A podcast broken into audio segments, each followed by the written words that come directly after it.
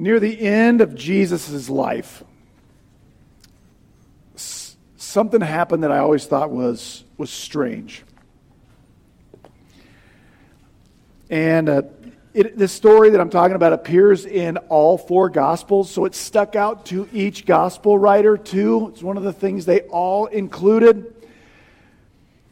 It's the last night of Jesus' life in the upper room during that evening where he instituted the Lord's Supper, why we celebrate communion. But before Jesus got into the, the, the wine and bread as symbols portion of the evening, he said this. He looked at all of his friends up there and he said, Tonight, one of you is going to betray me. Now, that's not the strange part because Jesus said shocking stuff all the time what always shocks me every time I read it is the disciples' response. Every time I'm reading one of the Gospels, I half expect this will be the time where they respond the way I would expect them to. They hear him say, One of you is going to betray me, and I, I expect him to go, Well, it's not going to be me. Not this guy. Somebody else might, but not me. Know, Peter responded that way about something earlier, but that night, to that statement, when Jesus says, One of you is going to betray me, they all start to look around and say stuff like, It's not me, is it? I mean, surely, I mean, I couldn't do something like that. Could I? At least 11 of them had to sort of want to say that. I could never. But something stops them. They know Jesus has supernatural insight into the core of their souls. And when they hear him say, One of you is going to betray me, all they can do is just like, Oh man, I hope it's, I hope it's not me. They seem to understand somewhere the stuff of a sin that big might be in here.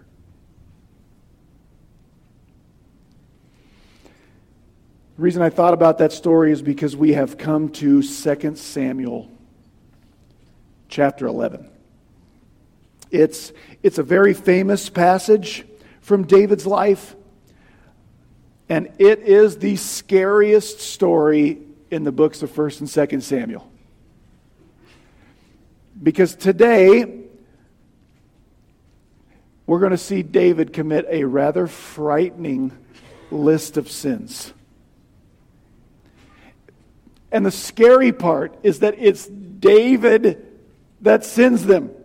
It's David, the man who pursues after God's heart, the guy with enough faith to stare down the giant the guy with enough restraint to refuse to kill King Saul on multiple occasions, even though Saul's constantly trying to kill him. He just waits on the Lord. And today, David will become an adulterer, a schemer, a murderer, a tempter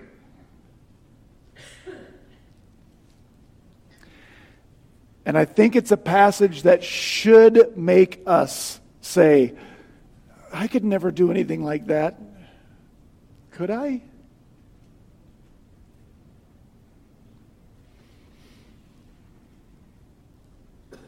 Are we really made of like better stuff than David is? Do we have more self discipline than David did? Or are the seeds of really awful stuff in the best of us? This chapter is usually called the David and Bathsheba story, and for good reason. It's what I'm calling it too, because it's a lot shorter than what I think maybe the full title should be. It is the David and Bathsheba story, but in 2 Samuel, there are really four separate David and so and so stories. We're going to take them one at a time. We're going to read about David and Bathsheba. Then we're going to read about David and Uriah. Then we'll read about David and Joab before reading about David and God. We start with the David and Bathsheba story. So 2 Samuel chapter 11, the first five verses read this way. Then it happened in the spring, at the time when kings go out to battle, that David sent Joab and his servants with him and all, and all Israel, uh, and they destroyed the sons of Ammon and besieged the city of Rabbah. But David stayed at Jerusalem. Now, when evening came, David arose from his bed and walked around on the roof of his palace. And, and from the roof, he saw a woman bathing. And the woman was very beautiful in appearance. So David sent and inquired about the woman. And one told him, Is this not Bathsheba, the daughter of Eliam and the wife of Uriah the Hittite? David sent messengers and took her. And when she came to him, he lay with her and when she had purified herself from her uncleanness. Then she returned to her house. Verse 5 the woman conceived, and she sent and told David and said, I am pregnant. Verse 1 connects this passage to what we read about last time we were in 2 Samuel, which is two weeks ago now for us. Um, in, in chapter 10, there was fighting between Israel and a couple of other people groups, one of which was, was the Ammonites. And I mentioned then those tensions were going to flare up again, and here they are. And in the ancient world, everywhere basically, major military conflicts just didn't happen during the winter. Right? It was either, like in this part of the world, it was too cold, right? Um, there wasn't enough growing to supply an army. That's why George Washington and the boys had Valley Forge, right? Where they just tried to go someplace and survive during the winter. That was the only thing they did. In other parts of the world, like over here, it's too wet. You can't move an army, and you still can't supply an army. So when, uh, during winter, fighting just didn't happen. But when spring rolled around, that was the time when, uh, when, when wars um, began again. And so we're told that during this particular spring, Israel had some military business to take care of with the Ammonites. And usually, kings led their nations in battle. But this time, David stayed home. He sent, he sent his head general out in charge of the military, a guy named Joab, who is David's nephew. And David stayed in Jerusalem. Now, I think that would have been okay for David to stay at home had he had pressing matters to attend to that really required the king's presence. But from what we're told here, that doesn't seem to be the case. Because even though even though all of Israel, all able bodied men have been called into service. This is, a, this is a big deal that's going on on the battlefield. David stays home, but check out verse 2. When evening came, David got out of bed. Well, that seems strange. It doesn't seem to me like he had a whole lot going on. This is, in our way of thinking, like late afternoon. There's still plenty of light and David decides it's time to get up. He takes a walk on what would have been uh, the flat roof of the king's palace. David lives, so he's, he's standing not only on top of a building, but that building stands on top of Jerusalem, topographically speaking. From that vantage point, he can see down into uh, most of the rest of what was at that time a very small city by our uh, way of measuring cities. And, and from his vantage point up there, he sees into maybe into the house, but probably into the courtyard or maybe even onto the flat roof portion of another house. And he sees a woman bathing. We're told that David not only finds her not merely beautiful, but very beautiful. In verse 3, David sends uh, the only other people, only other men who would have been around, whatever servants David needed to take care of him and his needs. He sends people out to figure out who this very beautiful woman is. And he gets word back that that's Bathsheba. And if we would go into the books of Chronicles, we would see that she is the daughter of one of David's best fighters and the wife of one of David's best friends. Uriah is listed among David's mighty men, which this is the, the band of brothers that have been that were running from King Saul back in the day. That's how long Uriah has been with David. Now, David is already married, but to David and really to his countrymen, that's not the problem in this passage. It should have been, but it's not. Jesus lets us know that from the beginning, men were not supposed to take more than one wife. It was never God's plan, God's best, God's design. But throughout the Old Testament, that had become accepted behavior for powerful men to take more than one wife. This is a good reminder that when something becomes acceptable behavior in a society, that does not make it okay. It just doesn't. But for David and his contemporaries, what's one more wife? That would not have been an issue. But when David inquires and finds out that Bathsheba is married to another man, that's a problem for everyone in the passage. God couldn't have been clearer. It's one of the Ten Commandments in the law the law of Israel, the law of God, the moral law, the civil law, all the laws. Adultery was a sin.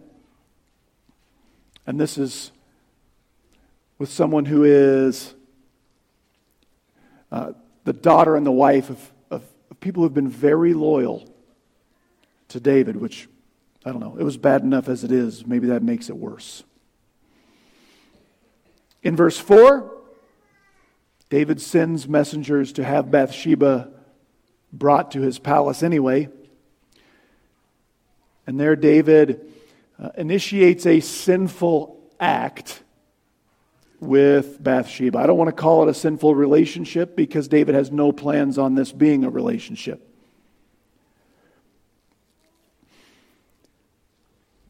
In the middle of verse 4, this part right here is kind of a parenthesis where it says, when she had purified herself from her uncleanness. This uh, rather uh, woodenly literal translation that I love, but makes it seem like Bathsheba purified herself after she was with David, and that's, that's not what we're being told. Uh, she did that before she came to meet David. I don't want to get too far in the weeds here, but in the Old Testament law, there were some things that happened to ancient Israelite people that left them what the Bible called ritually unclean. It's not being sinful, you hadn't done anything wrong. This happened to both men and women. Um, and it just meant, it was a way for God to teach just because you're human, you're not like me. We need to be purified just from our humanity. So even though, like Bathsheba, something happened to her around every 28 days that left her ceremonially unclean, not sinful. She hadn't done anything wrong. There's no sin in it. It's just the Bible required, just because we're human, we have to constantly remind ourselves we need to be purified. And so there are purification rituals that ancient Israelites had to go through that made themselves able to rejoin the corporate uh, worship of the nation. Well, guess what those purification rituals required? So, uh, pass some time and bathing washing. That's the word we're told about what Bathsheba was doing. The reason I think this is important, I've, I've heard this passage taught multiple times. And I've heard blame placed on Bathsheba like she was the evil temptress in this passage. That's not in here. That Bathsheba was immodest. And you know, boys will be boys. Like David's still wrong, but, listen, there's no but in this passage. You want to know why Bathsheba was bathing? Because she was following the law. Now, is modesty important? Yes. In the way that we dress and what we expose and to whom, is that important if we want to glorify Christ with our bodies?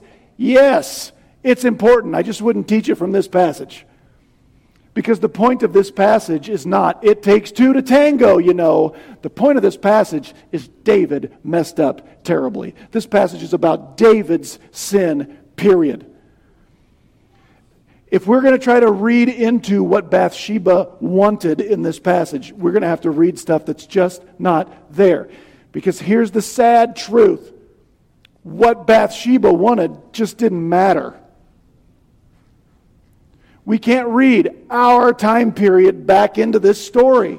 It's easy to read this and say, well, you know, she should have been in the shower like a normal person, right? They didn't have indoor plumbing. Like, I, I think we can assume she was doing this where she always did this. And I don't think she was worried about being seen by men because they weren't supposed to be in town.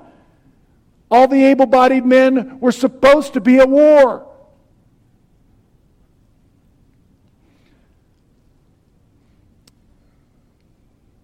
We live in a time where, rightly so, women have some agency, some say over what happens with their body, and that's absolutely correct. And if a man does something to a woman's body she doesn't approve of, he is wrong. That always should have been that way. That's one thing we're finally getting right. But that was not the way it was back then. The reason we're not told what Bathsheba thought about this is because what she thought about what happened to her body didn't make any difference as to whether or not it happened to her body. This passage is about David's sin.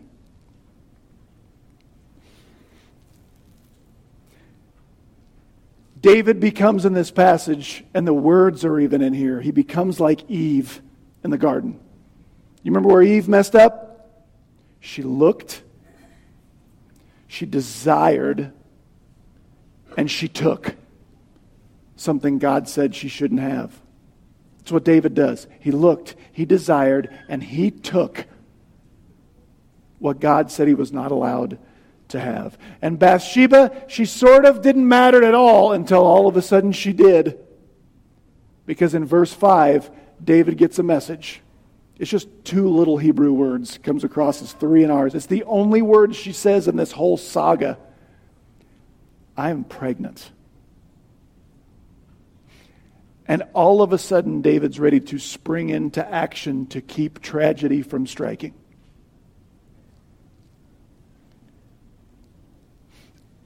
David's going to try to control this situation he's got on his hands. Because for, for David, the tragedy won't happen unless other people find out what he has done. And so the next story is about David and Uriah. Uriah is Bathsheba's husband, and, and David is going to scheme his way into trying to make sure no one finds out what he has done. Because the real tragedy for David, he thinks, will happen if other people find out. Let's read about David and Uriah, verses 6 through 13. After he gets the message, I am pregnant, then David sent to Joab, the commander of his army, saying, Send me Uriah the Hittite. So Joab sent Uriah to David. When Uriah came to him, David asked concerning the welfare of Joab and the people and the state of the war. Then David said to Uriah, Go down to your house and wash your feet. And Uriah went out of the king's house and a present from the king was sent out after him. But Uriah slept at the door of David's house with all the servants of David, and he did not go down to his house. Now, when they told David, saying Uriah did not go down to his house, David said to Uriah, Have you not come from a journey? Why did you not go down to your house? Verse 11. Uriah said to David, The ark and Israel and Judah are staying in temporary shelters. And, and my boss, Joab, and the servants, all of your servants, all your troops are camping in the open field. Shall I then go to my house and to eat and to drink and, and to lie with my wife? By your life and the life of your soul, I will not do that thing. Then David said to Uriah, Stay here today also, and tomorrow I'll let you go back. So Uriah remained in Jerusalem that day and the next day. Then David called him, and he ate and drank before or with David. And David made Uriah drunk, and in the evening he went out uh, to lie on, the, on his bed with his Lord's servants, but he did not go down to his house. So David, he's in damage control mode, trying to keep tragedy from happening. His first plan is, his plan is, I'm going to get Uriah back here so that Uriah sleeps with his wife, and then everyone, including Uriah, will think this child that Bathsheba is carrying is actually Uriah's, not David's. First part of the plan, he has Joab send Uriah back home. Uriah gets there, and David starts to ask him about how the war is going. That's abnormal. Um, make, this makes me wonder if Uriah thought maybe something was up. It's not that Joab, the commander in the field, and the king back home wouldn't have communicated. They definitely would have. But this would be like asking a brigadier general or a full colonel to carry a message that a private could have carried. Like these guys weren't messengers. But that's the ruse. I just called you back here, give you a weekend pass ask you how things are going. David tells Uriah, "I want you to go home and wash your feet," is a euphemism for just enjoy all the comforts of home. We can tell Uriah has taken a vow that he will not enjoy the comforts of home until his men can do the same thing. There's some language of vow. By your soul, by your life, I will not do such things. That's the language of a vow. So that doesn't work. So David decides, uh, well, I'll just give him some more time.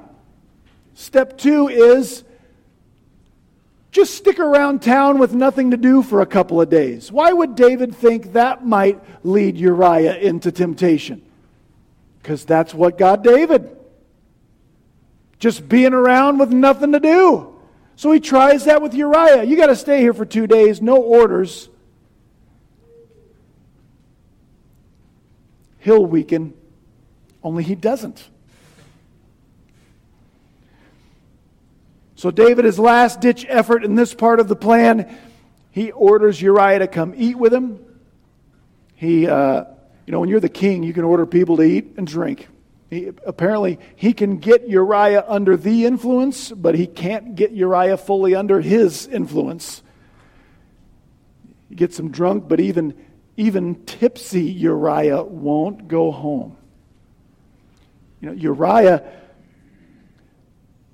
it's, it's, it's not that David is tempting him to do an act which is sinful in and of itself, but Uriah has taken this vow to not do it. So his sin would be simply not keeping his vow. And Uriah, he won't he refuses to commit a sin that most of us would think isn't that big of a deal. And his king, not so much. David becomes Uriah's tempter if you're keeping track of his list of sins as they come.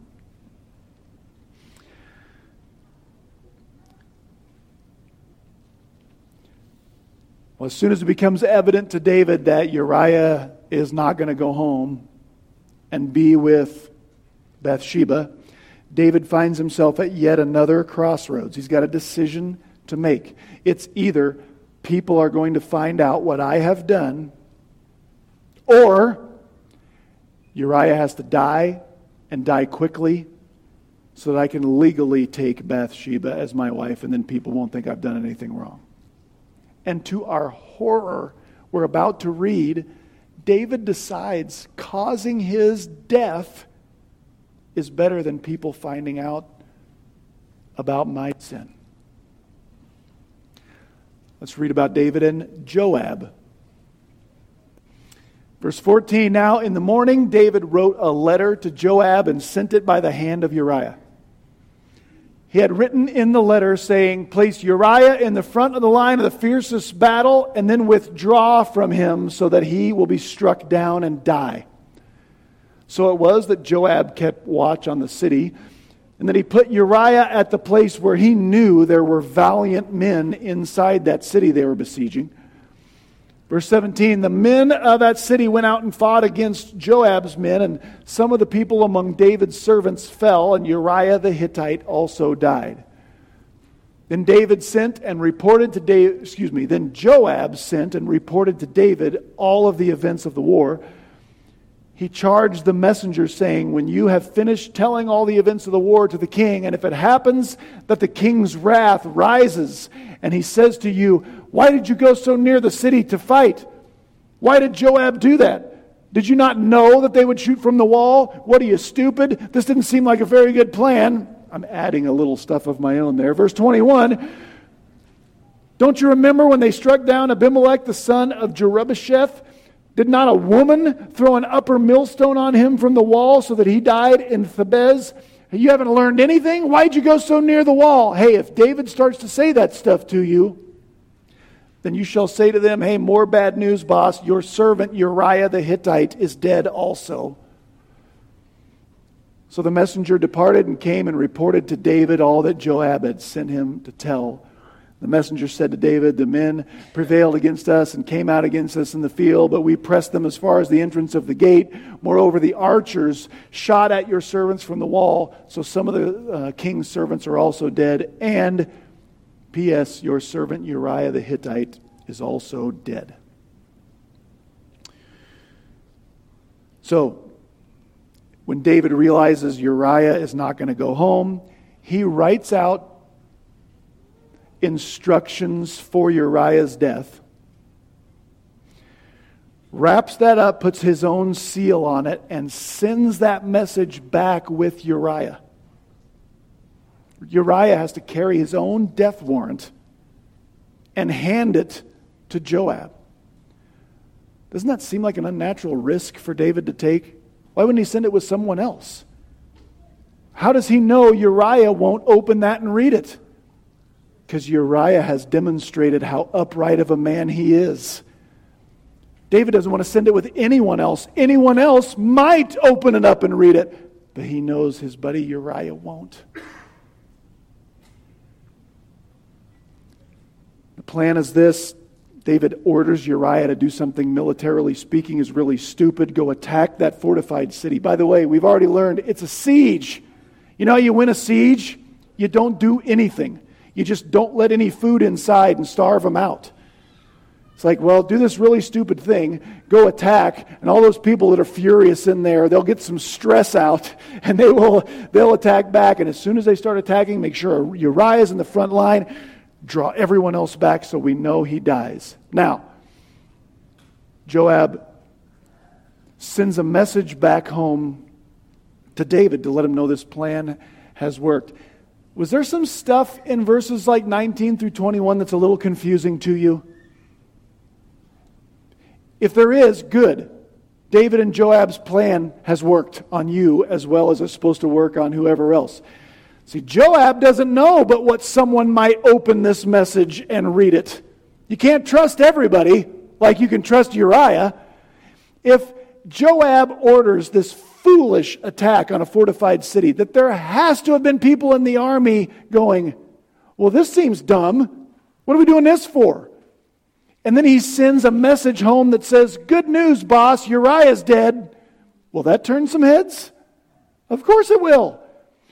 So that gets buried in all this other mumbo jumbo. It's all just look over here, look over here. Uriah's dead.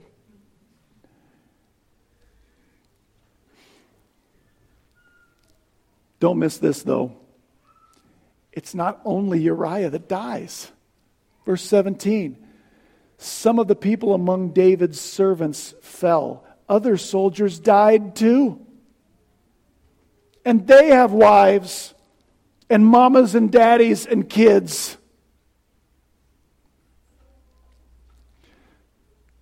But remember, for David, the tragedy doesn't start unless someone else finds out what I did.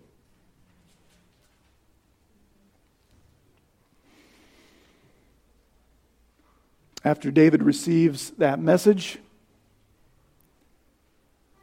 let's read the rest of the passage, which should say 25 through 27.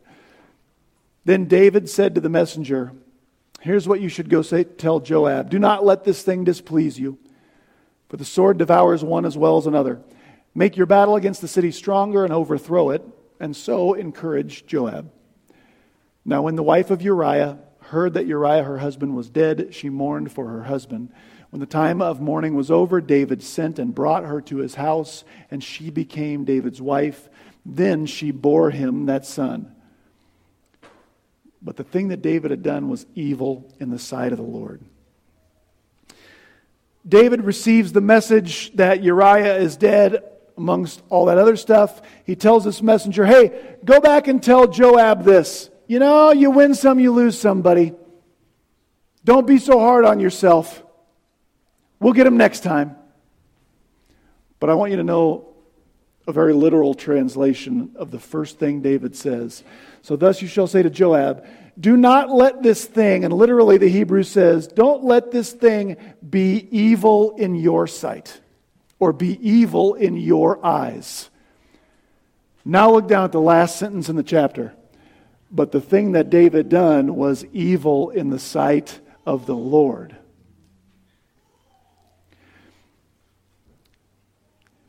You know, it really doesn't matter what David can get other people to believe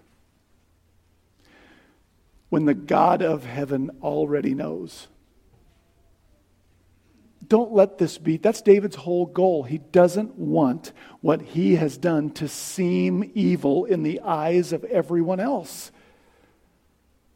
But the things that David had done was evil in the sight of the Lord. In the meantime, Bathsheba mourns her husband, and David does something else that I want you to know. People around Jerusalem would have thought, man, that David is a great guy. Life is really hard for widows in ancient Israel. David didn't just leave Bathsheba alone, he just brought her right into the palace and made her one of his wives. Isn't that nice?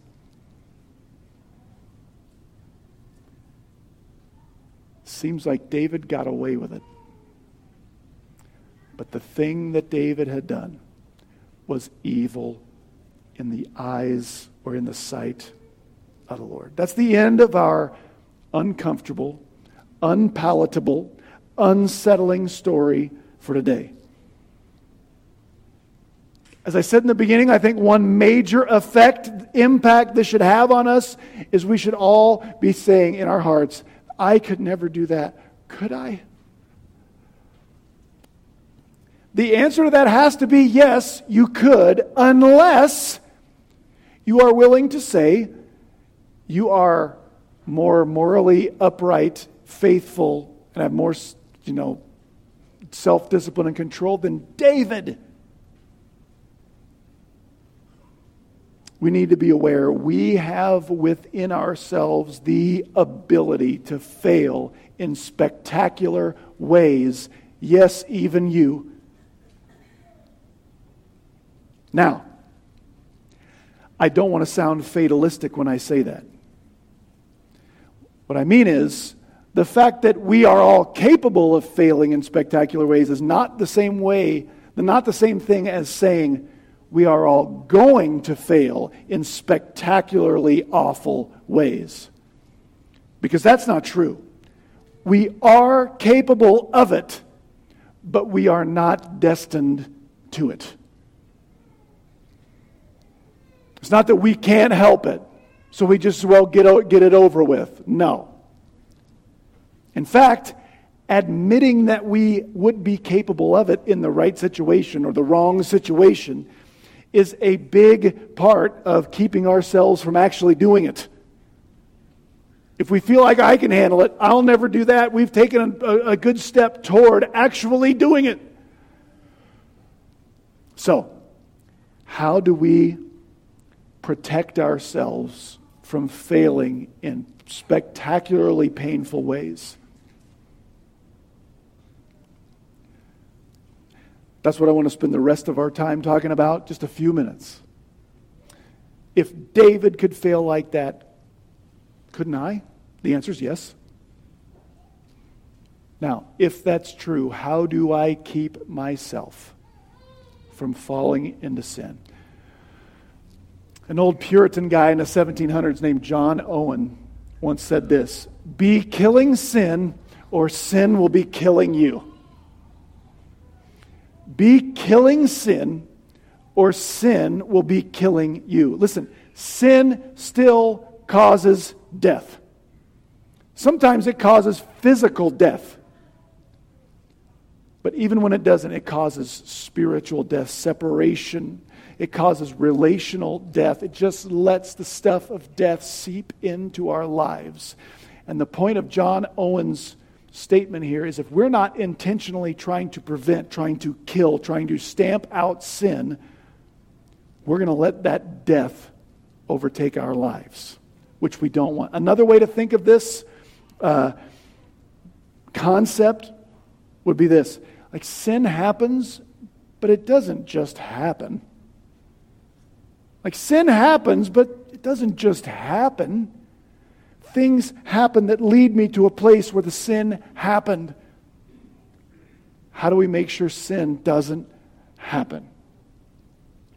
I just want to give you four, four ways I see just from this passage. There's other ways, there's other things, but just from David here, how do we be about the, the business of killing sin? Number one, doing what we ought to do is often the best way to keep from doing what we ought not do. Doing what we ought to do is often the best way to keep ourselves from doing what we ought not to do. I see this in David at the beginning. Had David been where he probably should have been, out with his men in the field, none of this happens. Had, had David been busy doing what was good, he wouldn't even have been had to worry about being tempted with what was evil. That's true for you and me as well. A good exercise in your life might be this make a list of the things that, am, that I know before God are the most important things in my life. We should make that list. Then we should get busy, stay busy working on that list.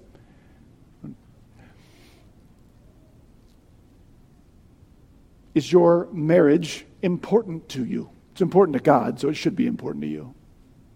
Well, how do I stay busy serving my spouse, loving my spouse? Are your kids important to you? How do I stay busy teaching, supporting my kids?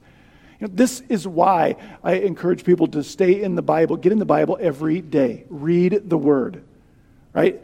Uh, because it helps us stay busy doing what's good. It's where we learn what is good. I was gifted some time ago some really a couple of really nice like bound devotionals. If you don't have something that you are reading every day, I'd love to give you one of those. Just holler at me. Stay busy doing what we ought.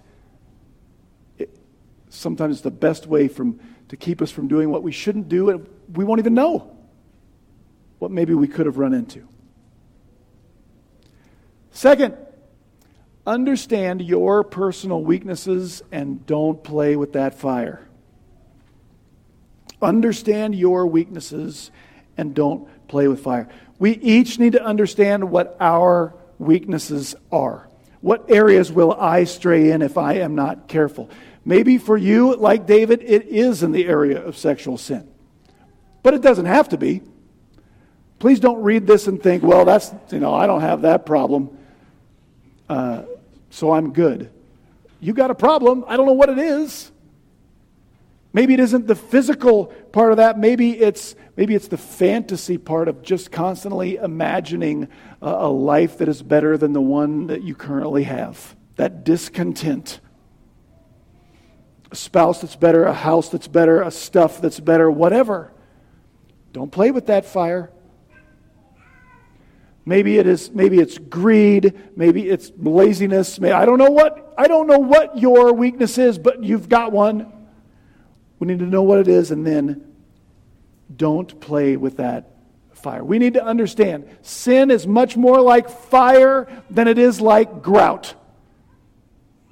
And that illustration might require some explanation. You know what grout is? If you've ever had tile put in your house, a black backsplash, a floor, whatever, when you first lay tile, there's these gaps around the tile. And, and, grout is that sandy cement stuff that gets shoved in the gaps. And the reason grout is used, the great thing about gap or about grout is that you basically have to put it in there once and that gap is filled forever. Sin's not like grout. You know, part of temptation is trying to get us to buy the lie that sins like grout. If I, here's I'm missing something, I need something, I have this whatever, and that sin will fill that. It will satisfy that. If I only had this, if I would just do that, if I had more, what that'll fill. No, it won't. Sin is like fire. The more you feed it, the hotter it gets. It grows and grows. We, David's a great example of this. David was so upright in so many areas of his life. He's a giant of the faith. He just had this one weakness that he didn't understand. And he didn't understand that weakness was like fire, it would grow. We know from already in this book and elsewhere in the scriptures, David was David had multiple wives. He also had concubines. Let me be frank with you. Access to sex was not a problem for this dude. It also wasn't enough. You know why? Because you can't kill sin by feeding it, it just grows and grows and consumes. Understand your weakness and don't play with that fire. Sin has to be starved for it to die, not fed. Third, take the off ramps.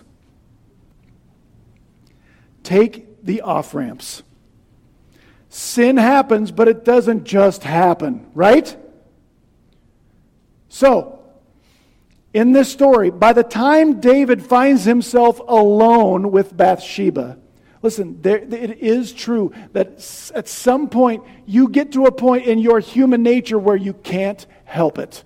You will sin. That's absolutely true. But by the time you get to that point, you are 75 bad decisions down the path toward the sin. And there was an off ramp beforehand. For David, leaving aside the fact that he should have just been where he should have been, and then he wouldn't have had to worry about it. But when he saw Bathsheba on that roof, off ramp, find something else to do, tell someone what you're struggling with, whatever. But he inquires and he thinks and he plans and he schemes. Take the off ramps because, number four, finally, I've got to recognize my sin as the tragedy. Recognize my sin as the tragedy. We're supposed to flee from temptation. Why? Because sin's a tragedy. It kills, it hurts. It hurts others, it hurts you, whether you know it or not. And the tragedy is actually the sin. What did David think the sin was, the tragedy was? Only if someone finds out. Anytime we get there, the tragedy will be if someone else finds out, we will just be stacking sin upon our sin, which is stacking more tragedy on our existing tragedy.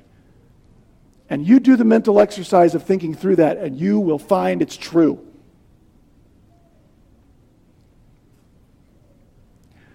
He thought he could avoid, avoid the tragedy by keeping others from knowing, which led for him to tempting others, deceiving others, murdering others. And that will always be the case. The tragedy is not that someone else found out, the tragedy is the sin. So we recognize sin is the tragedy. When we get that far, we go back to number one. So I'm going to keep myself busy doing what I should do so I don't fall into what I shouldn't. I understand what my weakness is and I don't play with that fire and I take every off ramp. Why? Because sin is a tragedy. And then when I do sin, because I will. When I have failed to kill sin through prevention, it's still time to kill sin, even after the sin. I can't kill and prevent the sin I just sinned, but I can prevent the one that's going to be added to it by covering up and adding more sin. I kill sin then through confession and repentance, and we'll talk more about that next week when we study David moving forward. I know maybe some sermons might not be applicable to you. This one ain't it. This one is applicable to you. Even you. Sin kills, it hurts, it destroys. And it's a tragedy. Let's pray. Father God, um, we are a collection of sinners. Thank you that you have forgiven us. You will forgive us of any sin we sin. But God, it still is a tragedy, even if it is forgiven. So help us, Lord, to treat sin as a tragedy, to stay busy doing what we ought. Um, to just to not make those excuses for ours, to, to take the off ramps, to not play with that fire, but to starve it. God, not so that we might have a righteousness of our own, our righteousness is in Christ, but just so that we can avoid more tragedy and regret and hurt to ourselves and our families and those around us. And thank you for your forgiveness of all of our sins in Christ. In his name we pray. Amen.